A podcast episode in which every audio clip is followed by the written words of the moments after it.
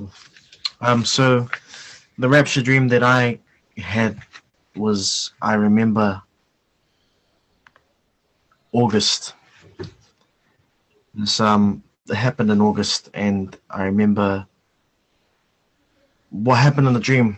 Me and my grandmother came back from church. we came back to have our Sunday kongai, or Sunday lunch if you want. And so I remember there was this tray of chicken on the bench. My nana tells me to go grab it.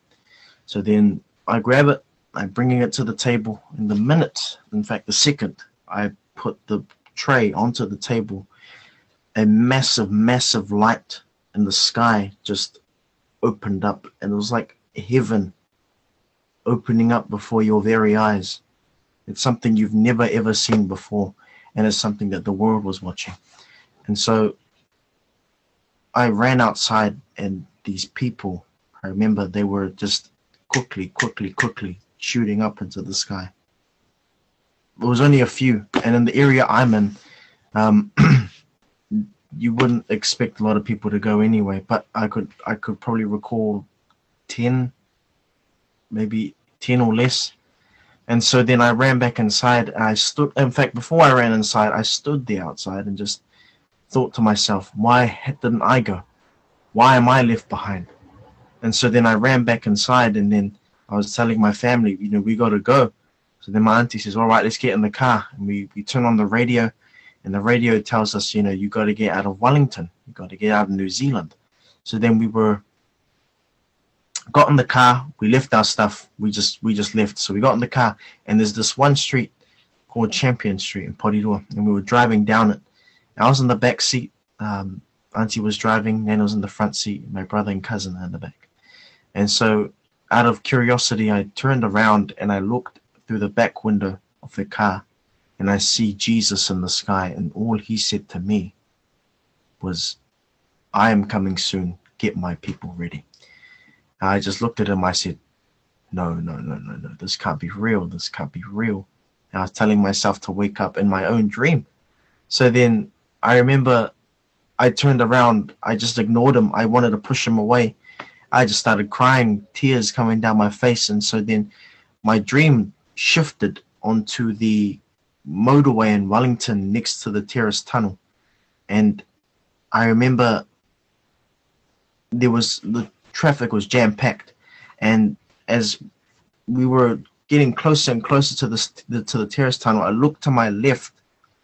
And on my left all these buildings and if you if people from wellington they would understand that if you look on the motorway and look at the buildings they'll know what i'm talking about. They were on fire. Some had fallen. Some were you know they, they were just broken. Fire was outside the windows. Fire was everywhere. People were running around screaming killing because they they were confused. They were frustrated. So then as we were driving a massive explosion at the end of the terrace tunnel was, there was massive explosion, and so I remember it shook the ground, and everyone got out of their car to go see what happened. And so they we got out of the car, we're looking and looking, and then these people dressed in I guess black, they were sprinting and sprinting and sprinting toward us. And so as they were sprinting toward us, they would tackle people down. I don't know what they were doing. In fact, they were killing them. And so then I ran and ran and ran and ran. I don't know where my family went. And there was just this, this weird climax. And so then I had to find the tallest thing I could climb upon. And it was this bus. I get on top of this bus and I look behind me. They're still sprinting towards us.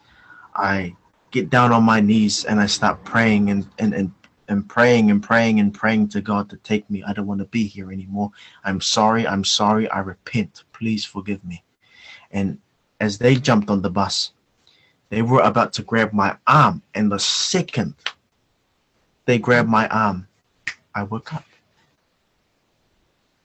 And so it was when you when I woke up, it was those kind of you know dreams when you're falling and as soon as you hit the ground you sit up really fast. It was like that. And so I was heated, it was hot, it was I had a heavy chest. And so I sat up from my bed and sat there for like a good five minutes, just thinking, was this real? Was this truly from God? And I kid you not, the night I prayed was, Lord, give me a rapture dream. And in fact, I got it. And so as I sat there convicted, I just thought about, man, how am I going to warn people about him coming back? How am I going to tell these people? And so then I, you know what? I ignored the dream until October. And that's when the Lord laid something heavy on my heart. And if you were to go on my TikTok page and you would scroll all the way to the bottom, you would see the first video. And that was the first video I made, which was my rapture dream. But ever since then, I'll never, ever, ever forget that dream. That dream truly changed my life, really convicted me. And there are other people in the world today who are having these rapture dreams, who are having these visions given by God. In fact, um, the verse that was pointed out to me was Acts 2.17, and it was talking about how in the last days he will pour out his spirit among all people. You know, young young um, men will, I think, see visions.